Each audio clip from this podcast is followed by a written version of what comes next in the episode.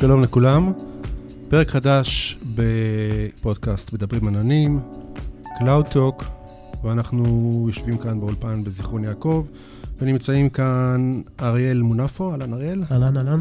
והאורח היקר שלנו באולפן, מר איתן יורמן, אהלן איתן. אהלן, אהלן. ואיתן ידבר איתנו על נושא של כלכלת ענן, תכף נציג אותך. ואני כאן עמית דונסקי. ואני אריאל מונפו, ונציג את הערוצים החברתיים שלנו, קודם כל לאתר אינטרנט, www.cloudtalk.co.il.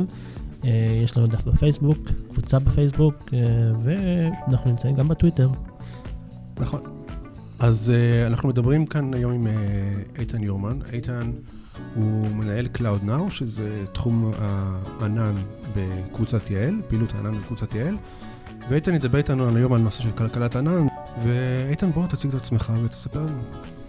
Okay, שלום לכל המאזינים, שמי איתן יורמן, אני נמצא בתחום הענן כבר משנת 2010, מייעץ בתחום הענן לחברות, ובשנתיים האחרונות מנהל את פעילות הענן Cloud Now בקבוצת יעל. שכחת לציין שאתה מייעץ גם לי באופן אישי. זה לא מספרים לכולם. כן, בקיצור, היום, כפי שהזמנתם אותי לדבר על כלכלת ענן, אז כלכלת ענן זה נושא מאוד מאוד רחב, ומצטייר אצל כל, אצל כל אחד ואחד בכיוונים שלו. נקודות שאנחנו נדבר עליהן היום זה כלכלת ענן אצל חברות, בעיקר חברות, חברות גדולות ששוקלות האם בכלל כדאי להם להיכנס לענן.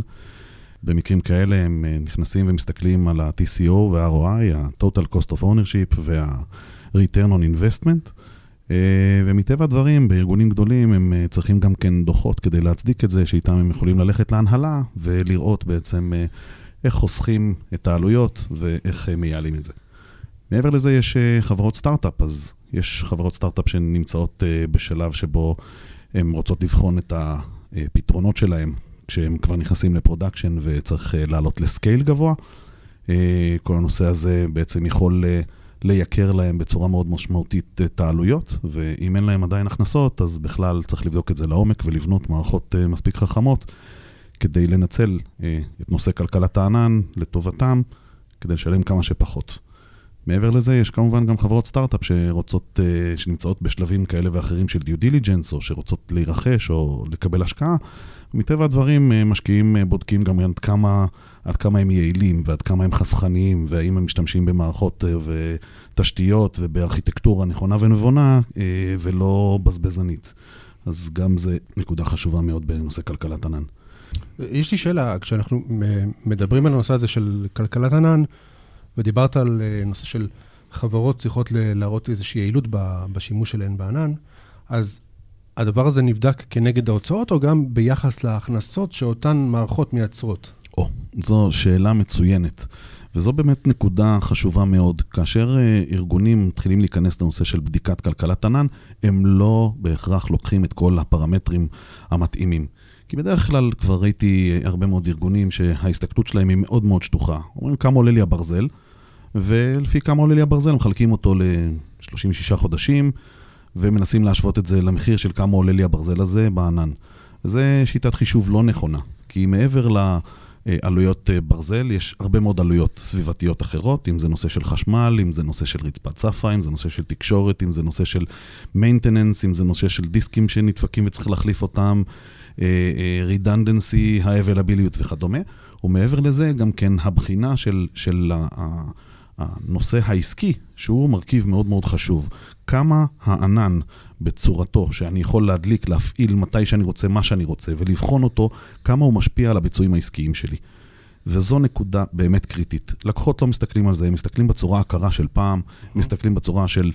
אני צריך דבר כזה, לא מסתכלים, אוקיי, מה הצרכים העתידיים שלי, וגם אם מסתכלים... כמה יעלה לי שרת?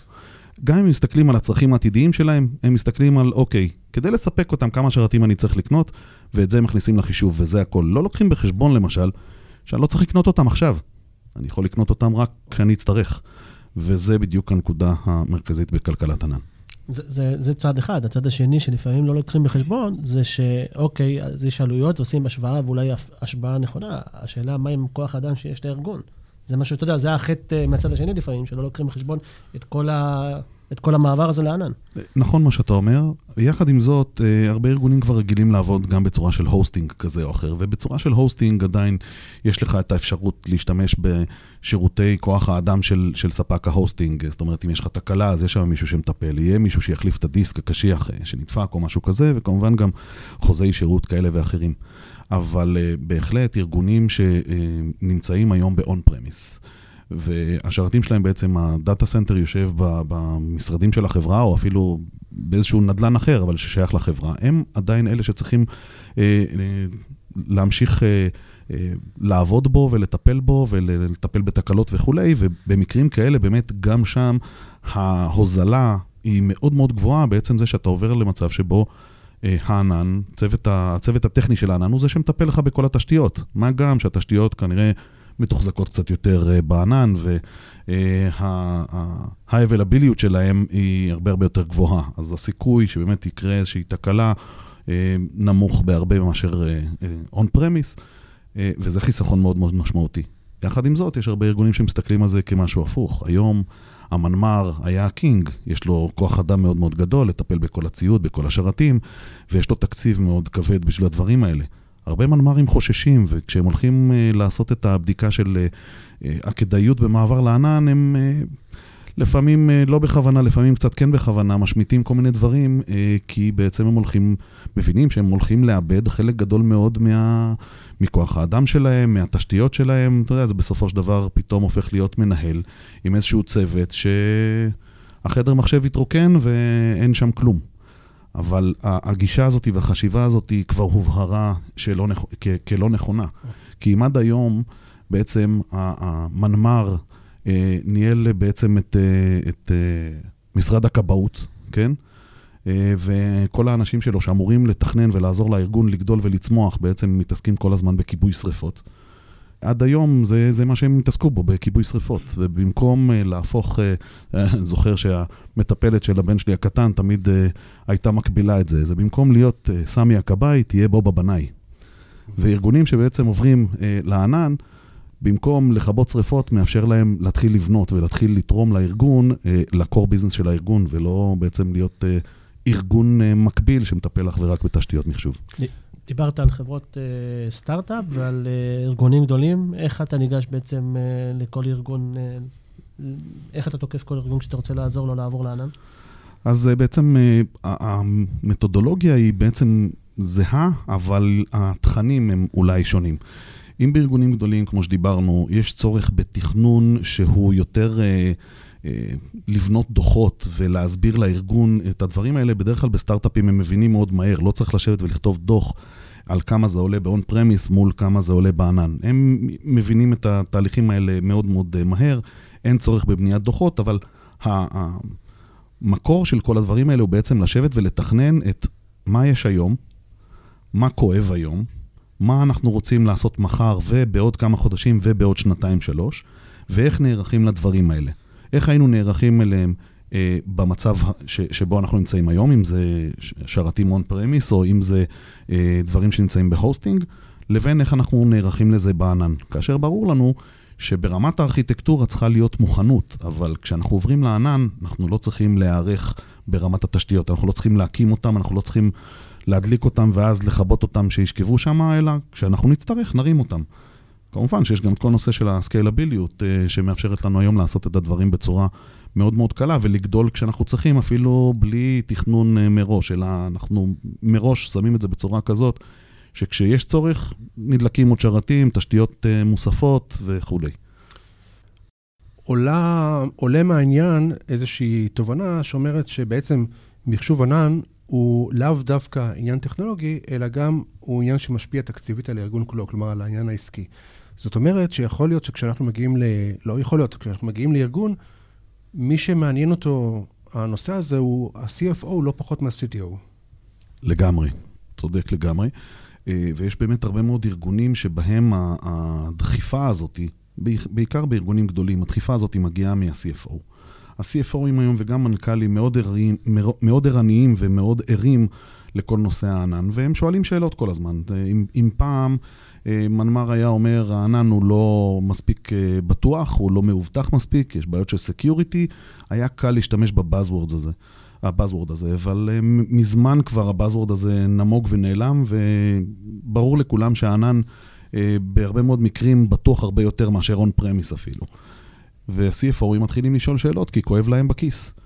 והם שומעים מחברים שלהם אה, CFOים אחרים, ואני נתקל בזה לא מעט, שחברות, אה, לקוחות שלי, ה-CFOים פתאום מגלים שהם חברים, ופתאום מגלים שגם הם לקוח שלנו וכולי, והם מדברים ביניהם, מקבלים insights, אה, מקבלים את ההבנה, ומתחילים לשאול את המנמ"ר שאלות קשות, נוקבות, שהן ממש נוגעות כבר באמת נקודתית, והן לא ב-30 אלף רגל, שהמנמ"ר באמת יכול ככה להזיז את זה.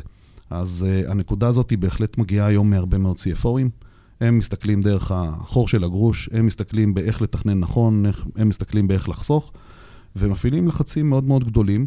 לפעמים, לפעמים הלחצים האלה אפילו קצת מוגזמים, אבל ברמה העקרונית הם לחצים נכונים, שאומרים, חבר'ה, בואו נשב, נראה איך אנחנו חוסכים.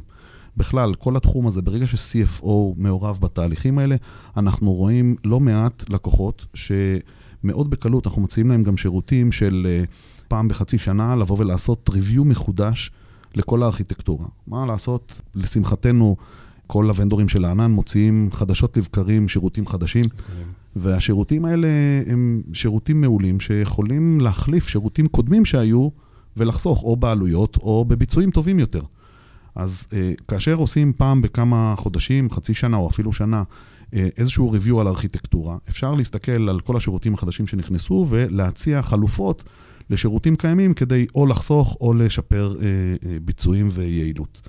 וזה גם נקודה מאוד מאוד חשובה ל- CFO ים, כי אם בהתחלה המעבר לענן היה, אוקיי, עוברים לענן כי זה ההייפ ומעבר לענן יחסוך לנו כסף, היום כבר מסתכלים בתוך הענן גם איך חוסכים כסף, ומעבר לזה גם איך משתמשים ב multi-cloud, אה, בהיברידיות בין ספקי הענן השונים, כדי לחסוך בעלויות לפי שירותים ספציפיים שכל אה, ונדור ענן חזק בהם יותר או זול בהם יותר. כלומר, אתה, אתה רואה מגמות שאומרות שהעניין העסקי, העניין הכלכלי, העניין המימוני של הנושא מוביל את העניין הטכנולוגי? בחלק גדול מהמקרים כן. בהרבה מאוד אה, מהמקרים, תשמע, דיברנו מקודם על מנמ"רים, זה שזה לא יצטייר בצורה כזאת קודרת, כן? מנמ"רים אה, מבינים היום שהקדמה נמצאת בענן, והם אה, נכנסים לעומק הדברים ומנסים ללמוד אותם ולהבין יותר כדי לייעל את השירותים בחברה שלהם. אבל כמובן שכאשר יש דחיפה מצד, מצד ה-CFOים, אז בהחלט יש לזה גם איזושהי השפעה על התהליכים העסקיים. החוזקה של המנמ"ר בדברים האלה היא לבוא עם הפתרונות הנכונים שיצעידו את הארגון למקום שבו הארגון יוכל להתמקד בליבת העשייה שלו ולא בדברים מסביב, וליצור איזשהו בלנס נכון בין הלחץ של ה-CFO, לבין הצרכים העסקיים האמיתיים של החברה. כי מטבע הדברים ה-CFOים יודעים איך לחסוך את הכספים, לא בהכרח הם יודעים מה הפתרונות הטכנולוגיים הנכונים אה, כדי לאפשר לחברה לצמוח. בשיחות שלי, לפחות עם אנשים, לא עולה תמיד, אתה יודע, הנושא הזה שהענן הוא באמת יותר זול. אה, לפעמים יש אה, מצבים שלפעמים אה, הענן הוא, אתה יודע, חלק מהשירותים יותר יקרים. איך אתה מתמודד עם הדבר הזה? זה נכון. אם יש ארגון שיש לו אתר אה, אינטרנט סטטי שהוא רוצה לשים אותו היכן שהוא, אה, אם האתר הזה סטטי באמת, אז יכול להיות שבפתרונות הוסטינג אה, זה יהיה לו זול הרבה יותר. אבל אם מדובר באתר דינמי, שבו יש תכנים חדשים כל הזמן והוא צומח ויש גם גידול בשעות היממה לכמות, ה... לכמות המשתמשים שנכנסים לאתר הזה, זה כבר משהו שדורש scale שחברות hosting היום לא יודעות עדיין להציע. מעבר לזה, שוב, יש דברים שברמת העלויות אנשים לא חושבים עליהם. אני אתן דוגמה, יש הרבה מאוד מקרים שבהם ארגונים משתמשים בענן לצרכים הפנים-ארגוניים שלהם. למערכות הפנים-ארגוניות, אם זה ל- ERP, אם זה ל- Dev אם זה כל מיני אה, תחומים כאלה. והארגונים האלה אה, בעצם מתייחסים לעלויות כאל אה, אחד לאחד. זאת אומרת, זה דולק 24/7. אבל בארגון לא צריך שזה ידלוק 24/7 אם זה לצרכים פנימיים וזה לא משרת לקוחות חיצוניים שיכולים להתחבר באמצע הלילה. אז אפשר לכבות את השרתים ב-8 בערב ולהדליק אותם ב-8 בבוקר, להשאיר אותם קבועים בסופי שבוע. רק הדברים האלה מאפשרים חיס... חיסכון של לפעמים עד 60% אה, מה... מהעלויות. וזה דברים שלא לוקחים אותם בחשבון.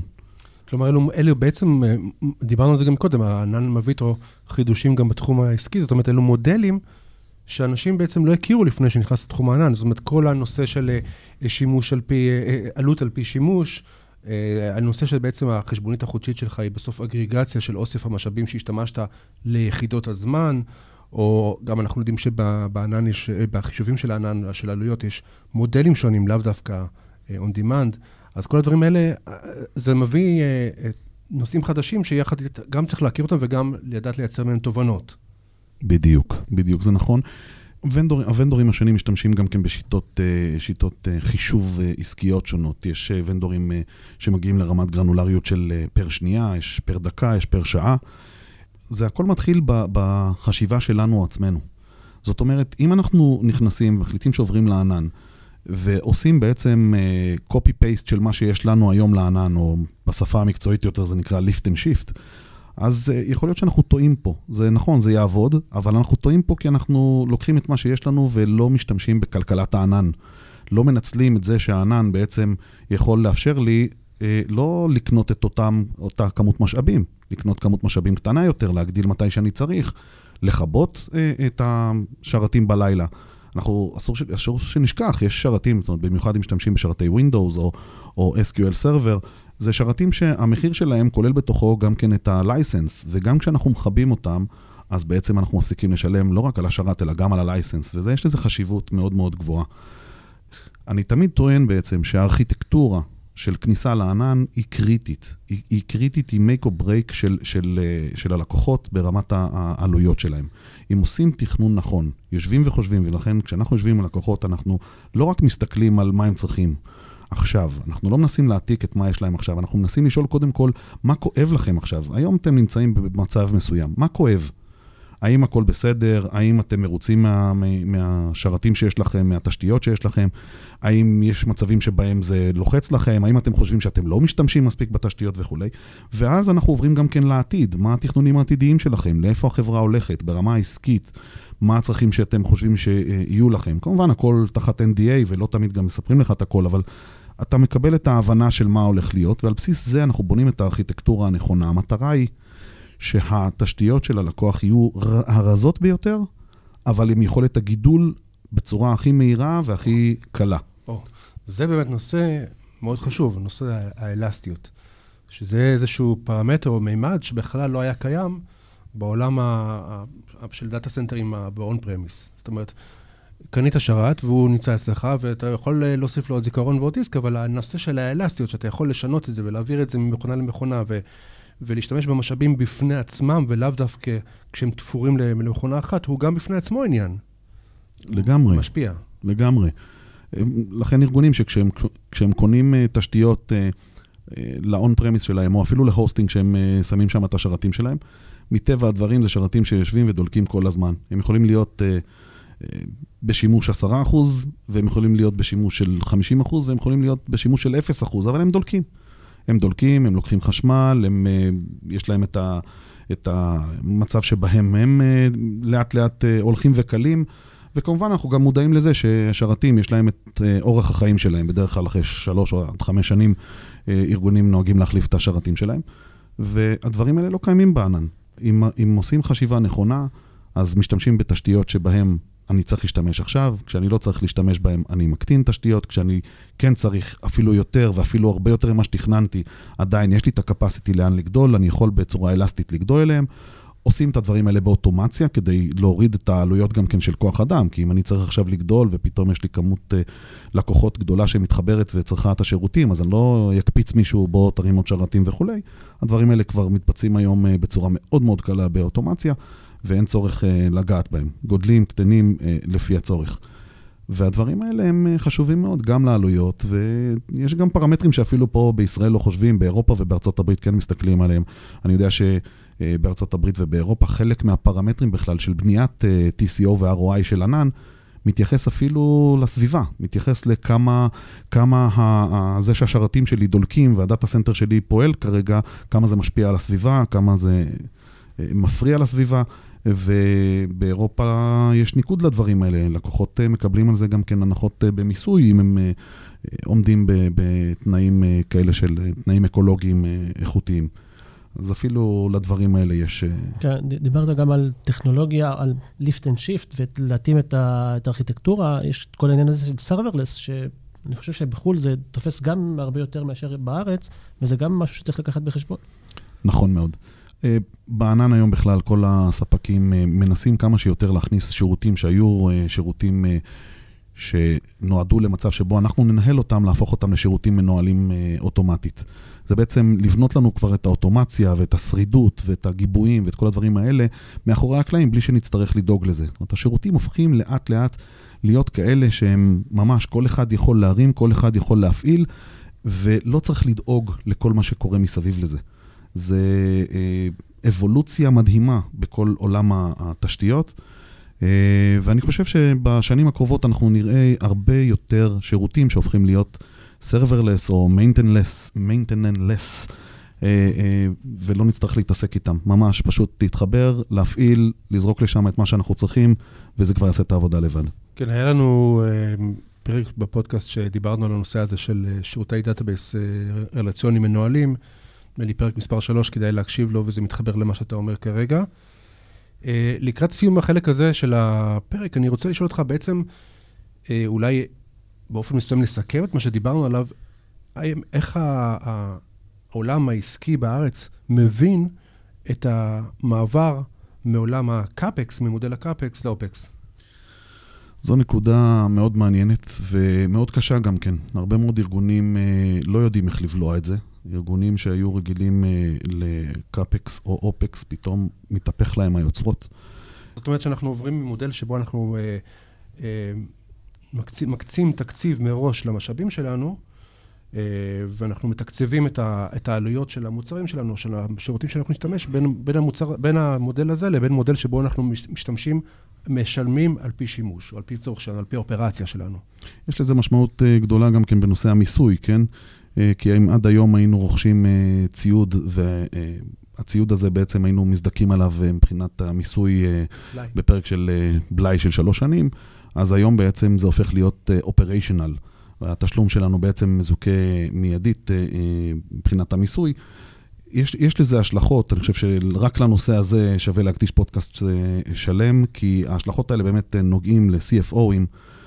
פרק מרתק מאוד אה, בתהליך הזה, ואני יודע שהרבה מאוד חברות אה, מתעסקות עם זה ומתחבטות עם זה, כי הן היו רגילות לסוג מסוים. זה משנה גם את המודל העסקי של הארגון, אה, הצורה הזאת של החלפת ההשקעות מול, מול תשלום מיידי באופרציה. אבל אתה, מת, אתה מתרשם ש...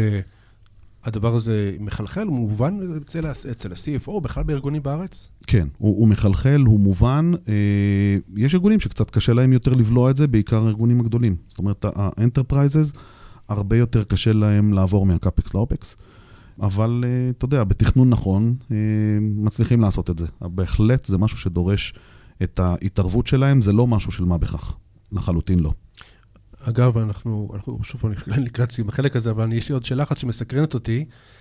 אתה רואה הבדל בהבנה או באימוץ המודל העסקי בין חברות שנאמר הם סטארט-אפים שמתחילים היום מ-0 לבין חברות גדולות שכבר יש להן אופרציה והן צריכות לעשות את המעבר? זה, אני שואל אותך לא על, לא על העניין הטכנולוגי הטכני, אלא העניין האימוץ העסקי, אימוץ ההבנה העסקית. לגמרי, לגמרי. היום חברות סטארט-אפ הן מה שאנחנו נוהגים לכנות born in the cloud. הם מבינים שאין להם זמן להתעסק עם זה, אף על פי שיש להם הרבה מאוד ידע. כל סטארט-אפ מתחיל, אפילו המפתח הבסיסי ביותר שלהם, יש לו איזושהי הבנה בענן, והוא כבר יודע להרים לבד ולעשות כל מיני דברים, אבל אה, ברור להם לחלוטין שהענן זה הפתרון שלהם, אין להם את הכספים להיכנס עכשיו להשקעות של תשתיות, וקל להם מאוד לעשות את הניסויים אה, בענן. כי בענן כשאתה קונה, שוכר איזשהו ציוד מסוים, איזושהי תשתית מסוימת, מרים עליה את המוצר שלך, עושה עליו איזשהו סטרס טסט ורואה ש, שהוא לא מחזיק, אתה פשוט מכבה אותו ומדליק משהו כבד יותר, גדול יותר, או מכניס את זה לסקיילביליות. זה מאפשר לך בקלילות רבה לא להשקיע בדברים שאחר כך נתקעת איתם. אם קנית שרתים, או שכרת שרתים לחודש, בדקת אחרי יומיים, גילית שזה לא בסדר, אז במקרה ששכרת רק לחודש, עוד איכשהו, אבל שילמת על חודש שלם בענן, כיבית, הפסקת לשלם, עברת למשהו אחר, אתה מתקדם בצורה מהירה הרבה יותר, וסטארט-אפים הרבה הרבה יותר קל להם להיכנס לזה ככה. איזה משהו שנורא צריך אה, לה, לה, להבין אותו גם, ב, גם בצד של העלויות וגם בצד של החיסכון בעלויות. נכון. טוב, אז אה, איתן, תודה רבה. אה, למדנו ממך הרבה דברים. שמחתי מאוד, תודה זה נושא לכם. שהוא... יש עוד מה לדון בו, יש עוד מה לדון בו והוא גם מתפתח. זאת אומרת, אה, אנחנו גם רואים את ה... זה גם איזושהי דינמיות של, של אה, מגמה של, אה, של אימוץ הנושא הזה, של ההבנה. לגמרי. לא נגענו אפילו בנושא של פינופס, שזה בעצם Financial Operations, כמו ש-DevOps זה Development Operation, שפינופס בעצם זה תורה שלמה של אוטומציה וכלים כדי להבין יותר לעומק כבר בענן, אף על פי שאנחנו כבר חוסכים כבר בענן, איך אנחנו יכולים לחסוך אפילו יותר, או לבצע אוטומציה של אה, כל מיני תהליכים שיגרמו לנו לחיסכון גבוה יותר. נראה לי שאתה צריך לבוא לכאן שוב פעם. כן, בשמחה רבה. כן, דחף את עצמו כבר. טוב, אז נעבור לחדשות. תודה, איתן. תודה, איתן, תודה רבה. תודה לכם. אה, אתה נשאר איתנו. אה, חלק מהחדשות ש, שאנחנו שומעים בזמן האחרון זה, זה שיתופי פעולה בין החברות הגדולות. אז השבוע אה, הודיעו אה, גם אג'ור ומייקרוסופט עם NetApp על, אה, על אה, שירותי NFS בענן של אג'ור. אה, זה משהו שלא היה קיים עד עכשיו בענן שלהם, זה נושא מאוד אה, מעניין וחשוב לדעתי. כלומר, נטאפ מספקים שירותי NFS אצל אג'ור, כן. או מתחברים ל-NFS שנמצא באז'ור? לא, הם, הם בעצם, השירות NFS של אג'ור זה יינתן באמצעות נטאפ. אהה. אז זה, זה, זה בצד אחד, ובצד השני, גוגל כרגיל בזמן האחרון מפתיעה אותנו עם כל מיני דברים, אז היא עושה, הכריזה על שיתוף פעולה עם קומוולט, גם uh, כדי לאפשר ל... ללקו- ללקוחות שלהם להעביר את ה-workload, את האפליקציות שלהם, את השרתים שלהם לענן, את ה storage שלהם לענן בצורה מאובטחת יותר. אתה מתמחה ב-G Suite, אז, אה, אז אפשר לעשות אה, Backup היום עם Commvault, ויש להם עוד כל מיני אפשרויות שאנחנו נשים לינק לגבי הידיעה, זה מאוד מעניין. שיתוף פעולה בין גוגל ל Salesforce, מהמם.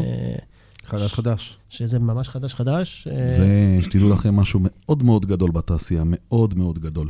אני, אני, אני גם חושב, אה, קראתי קצת חלק מהתגובות של אנשים, והיו היו כמה שיתופי פעולה בין, בין חברות.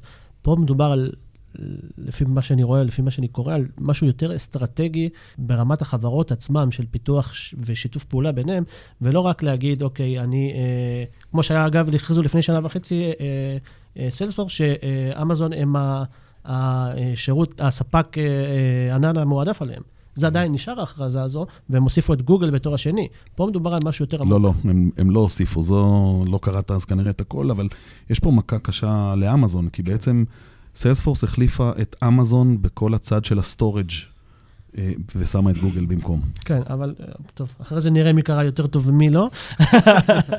אבל אה, עדיין, עדיין השיתוף פעולה עם אמזון ימשיך לחיות, ימשיך להתקיים. לא, זה בוודאי, כן. לא, לא, חותכים, לא חותכים שם את הקשרים, אבל בהחלט זו מכה, כי אמזון עד עכשיו הייתה הספק היחיד והמועדף עליהם, ופה יש שיתוף פעולה שגם נותן איזושהי, זה אפילו לא מכה קטנה בכנף, אלא משהו קצת יותר עמוק. גם, גם ברמת שיתוף הפעולה נכון. וגם ברמת נכון, תשתיות. נכון, זה, זה אולי לא, לא, לא הצלחתי להסביר את, את עצמי נכון, אבל זה מה שרציתי להדגיש, שזה לא רק משהו פשוט כמו לבחור אה, תשתית או ספק, אלא ממש שיתוף פעולה אסטרטגי לאורך שנים, ובאמת מדובר ב, במשהו מעניין, ו, וגוגל פה לקחו בגדול אה, איזה צעד קדימה. כן, זו דחיפה גדולה גם אה, לחבילת ה-G Suite שלהם, שבעצם אה, מת- מתממשקת עכשיו באופן אה, אינטואיטיבי עם סיילספורס. בעצם... כן, אבל זה לא חדש, זה גם היה לפני כן. כן, אבל פה יהיה עכשיו שיתוף פעולה הרבה יותר כנראה עמוק. זה יועמק, כן, יעמיקו את זה, כן. אני גם מדבר על שני נושאים. אגב, אם אנחנו דיברנו מקודם על הנושא של G Suite, משהו מאוד מוזר, זאת אומרת, מיקרוסופט אה, עושה רושם שהחליטה לחסל את הגרסת פרימיום של האוטלוק שלה. והם עושים את זה ככה באופן אה, לא, לא לגמרי לגמרי שקוף, או לא לגמרי לגמרי ברור, כי מה שהם אה, כתבו בתוך דף תמיכה, שמסביר איזה תכונות יהיו זמינות אה, למשתמשי Office 365, בין היתר הם רשמו שם ככה, אה, The Outlook.com Premium Standalone Offering is now, is now closed to new subscribers. מה זה אומר? אני לא יודע מה, מה, לאן הם הולכים, אבל זה, זה, זה מה שזה עושה רושם, שהם החליטו לחסל את, ה, את הפרימיום של Outlook.com. נשאיר קישור לה, להודעה הזאת, תבינו מזה מה שאתם רוצים. אולי אה, נשאל אותם, נראה. אולי נשאל כן, אותם. כן. כן. ועוד עוד אה, שתי הכרזות מאוד מעניינות, ואגב, אין ספק שגם זה קשור לנושא של כלכלת ענן, זאת אומרת, ללא ספק החבר... הספקיות ענן נותנות דגש למוצרים ולשירותים שמבחינה כלכלית הם מובילים. זאת אומרת, גם כאן אנחנו רואים שהנושא של הכלכלה מוביל קצת את העניין הטכנולוגי בדבר הזה, ואני מת- מתייחס לעובדה של אה, עוד שני שירותים של אמזון קיבלו הסמכת אה, היפה, תכף אני אסביר מה הנושא של היפה. השירות הראשון אה, זה אמזון Storage Gateway, זה מה, שמאפשר חיבור של שירותי אחסון מקומיים לענן של אמזון. והשני זה Elastic Cache for Redis, זה שירות של אחסון נתונים בזיכרון ל- ל- ל- לגישה מהירה. ושני המוצרים, שני השירותים האלה קיבלו גם הסמכה של היפה. היפה זה אוסף של תקנות, אה, רגולציות שמפקחות על אופן השימוש במידע אישי דיגיטלי, וזה בעיקר רפואי. בתחום הרפואי, נכון. היפה זה, זה הרגולציה הרפואית האמריקאית, אה, שנאכפת על ידי הלקוח עצמו. זאת אומרת, נכון, נכון. אין קומפליינצי, אתה לא נכון. מקבל סטמפה, אתה בעצם מתחייב נכון. שאתה עומד בזה, וצריך להיות לך איזה אודיטור אה, רציני שהולך איתך יד ביד בנושא. נכון, בדיוק כך. זאת אומרת, זה, זה אוסף של אה, נהלי עבודה ו, ושיטות עבודה, ו, אבל, אבל יש פה הודעה של אמזון, שעוד ועוד עוד ועוד שירותים מקבלים את ההסמכה הזאת של איפה, וזה רק מראה לאיזה כיוון פה, פה מכוונים. זה מרכיב חשוב וענק להכנסה של enterprises אה, לענן. כי אם עד היום ארגונים רפואיים, אה, היה להם בעיה להיכנס לענן כי לא כל השירותים היו HIPAA compliant, אז כל ספקי הענן מנסים כמה שיותר להכניס, אם זה, אם זה HIPAA, אם זה PCI DSS אה, בנושא של, אה, של אה, אשראי ו- וכספים. כל הספקים מנסים היום להכניס כמה שיותר compliancy כדי לעשות את הענן שלהם כולו, לא רק חלק מהשירותים, אלא את, את כל השירותים compliant, uh, uh, כך שגם ארגונים בסדרי גודל כאלה, אם זה ארגונים בנקאיים, ביטוחיים, ואם זה ארגונים uh, ממשלתיים, ואם, ואם זה ארגונים uh, uh, רפואיים, שיוכלו בקלות ובלי לחשוב יותר מדי להיכנס uh, לעולם הענן. כן, אני, אני, אני יכול uh, להעיד מניסיון שלנו, שגם לנו יש לקוחות שהם סטארט-אפים בתחום של הרפואה, זאת אומרת, לא יודע ממש בתחום הרפואה, אבל הם אוספים מדדים ביומטריים ו- ושומרים אותם, וצריכים לייחס את זה לאנשים ספציפיים, וגם הם, ללא ספק, הדרישות של הלקוחות שלהם, הם שהמערכות יהיו compliance uh, ל HIPAA.